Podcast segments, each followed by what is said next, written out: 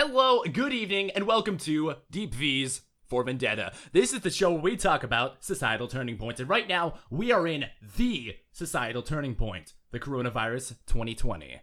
I'm your host, Shmido Shmosh, and I'm reporting to you live from my Boogaloo bunker here in the nation's capital, Washington, D.C. And this is day one of lockdown, March 18th. Yeah, March 18th. The, the first day I'm working from home. That, that counts as a lockdown, right? Uh, pretty much everything is in quarantine, uh, etc., etc. And for Deep V's day one, tonight's news is the economy is being pushed back 20 years. So I want to share with you a couple high level points, kind of what I'm seeing going on in industry right now, where I see it going, and uh, you know, feel free to respond. so the economy is being pushed back 20 years. Not only have we had some of the worst days in the stock market since 1987, not only is this complete halt of industry and service businesses going to cause uh, you know lasting damage on the economy and industry, and not only are we probably going to enter a recession after this, but we're losing the economy that we evolved into. Now, now let's let's break this down a little bit. Let's let's look at what's going on right now during the coronavirus, during uh, self slash government imposed quarantine. so things that are successful. What is booming right now? Manufacturing of home goods. We got our toilet paper and cleaning supplies. People going crazy for that Lysol. The delivery economy. Amazon is bringing you stuff when you can't go out to the store, and you know Grubhub's, Uber Eats, and Postmates they're bringing you stuff when you can't go out to restaurants. And uh, of course, grocery stores. Uh, people are stuck at home. They need something to eat. They need to survive. They are prepping and you know cleaning out those grocery stores. Let's look at what is dying right now. Service industry, uh, the, the service industry. We got bars, restaurants, clubs. They're, they're you know empty right now. People aren't allowed to go to bars, restaurants, and clubs. They're uh, mandatorily shut down in many states. And uh, because of that, what I'm seeing in the news is mass layoffs. 50, 100, 150, 200 employees from a lot of these uh, big successful establishments that make a city a city. And, uh, you know, that's how that's going to be hard to recover from. and, um, what else is dying? Oh, gyms. Gyms are dying because uh, people aren't allowed to go places where there's, you know, sweat and germs and other people in general. And churches. This is going to be a strange one. Corona, it might be the thing that kills God because uh, people can't go to church right now. Churches are mandatorily closed, or well, you know, aren't able to hold services and all that. Uh, now, now, okay. Next step: what is taking advantage of the situation? What's what's finding its niche among the coronavirus um, quarantine? We got streaming apps. Uh, you know, HBO, Netflix Starz. What what are people going to do when they're stuck at home doing nothing, or working from home, or whatever? they're gonna watch Netflix. That's that's you know that's that's what they do. So there are a bunch of uh, bunch of deals there and whatnot where they're trying to take advantage of the situation and doing a good job and trying to keep people happy. Dating apps. Uh, I'm hearing a bunch of testament testimony that uh, you know going to someone's house on the first date is uh, very successful right now because you can't go out anywhere. Airlines. Um, you know they're kind of dying right now because people can't travel anywhere or many places and you know a bunch of screenings and quarantines but the airlines are most likely to get bailed out after this. And, uh, you know, they play victim long enough and keep up their uh, current policies of price gouging and whatnot. Or, well, okay, that's slight exaggeration, but keep up the current policies and they're going to be success- back to successful and making money in a year or two. Journalism. Um, if in case you haven't seen the news, uh, it's kind of all about coronavirus. Every uh, you know, newspaper. Oh god, why did I say newspaper? The fuck. Every media outlet right now, they're talking about coronavirus around the clock. They all have somehow have unique reports and takes on everything, and uh, that is exploding. People are somehow reading and listening and watching all of this, and uh, journalism is hmm, finding its niche here.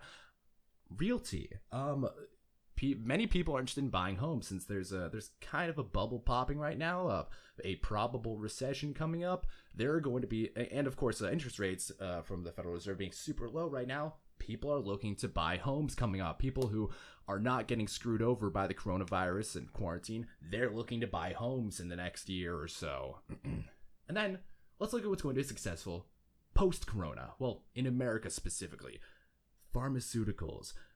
One, we're having failing uh, failing instances of uh, healthcare emergency infrastructure. Uh, so that's going to be boosted up quite a bit, and uh, we're also finding out, or it's much more transparent, or somehow we didn't know this before, that uh, all of our drugs are manufactured in China. So we're going to bring that back to the U.S. and that's going to be success. That's going to be successful after the coronavirus. Um, a bunch of uh, I think tech and luxury goods are going to be successful afterwards um, because Apple's kind of pissed off that you know they couldn't produce stuff when factories in China were closed, and um, they're they're trying to launch products. They're still trying to uh, do some some uh, digital version of WWDC and whatnot. And uh, yeah, I think uh, I think Tesla's pissed off about um, not being able to produce stuff in China. Meanwhile, um, and then of course, big thing, uh, possibly very good thing too, is that uh, teleworking and working from home is going to be probably much more prominent after this. After companies get a, a get to see for a month, two months, three months, four months what it's like having all their most or all of their employees working from home and seeing if they can still function, how well they still function, if they really need that office, that fancy high-rise office downtown and pay rent for that. No, just give your employee a laptop and send him to his studio apartment and have him do work there. Great. Um, and then let's let's okay. So that's kind of how I'm breaking down the situation now. Looking right now, what's failing, what's succeeding, uh, what's what's you know making our lives better and worse, and what in the future will probably uh, you know we'll probably see coming up in the next year or so. But what does this mean? Well, how does how does this end up with the statement that our economy is pushed back 20 years? So so what are we losing right now? We're losing the social economy. We're losing restaurants and bars and churches and gyms. And in my opinion, people go to those out of habits, especially churches. Uh, people go go to those out of habit. If you know you get out of the habit of going to church once a week, you know for several months, there's going to be really bad attendance coming up in a few months when you know people suddenly get back and uh, it's God Emperor Trump or Biden or whoever the hell saved us from the coronavirus and not your God. and uh, then also like this this social economy stuff, bars and restaurants, they're gonna suffer quite a bit afterwards because they're laying off play they're laying off tons of employees. They have uh, sought after real estate in cities, very expensive rent, and um, it's going to be very hard to rehire everyone get it back to functioning. Like bring uh, you know people are probably going to have found out their jobs in the in the meanwhile as well. So it's going to be very hard for restaurants and bars and clubs to get back to functioning and uh, for people to be out and back to them uh, you know to the same extent as they used to be. So that's what we lost. But where are we now? We are at a point where manufacturing domestically is necessary because when China has the coronavirus outbreak, we can't get all our stuff from there when we have a coronavirus outbreak, we can't get stuff from everywhere else, or we run out of stuff. So there's going to be a big infrastructure push for manufacturing in the U.S. And uh, but but like I said, social economy stuff, service industry, restaurants, bars, clubs, churches, gyms, whatever. There's going to be a big decline in that, I think, and uh, it's going to kind of going to be back to like I was saying 20 years ago when there were less options. It was less developed, less of a boom in the service industry.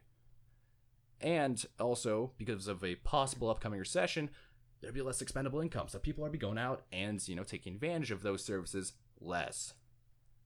So what does this mean? This means that the economy is inherently changed now. Industries have been artificially eh, stymied or have artificial stimuli uh, because of the coronavirus and our, our response. And some industries have been hindered irreparably because of the coronavirus and the response. We are on a new timeline right now. We have diverged from where the economy and industry was going then. But are we on a better timeline? You just think about that. and meanwhile, always remember Corona is a bigger deal than 9 11. Good night.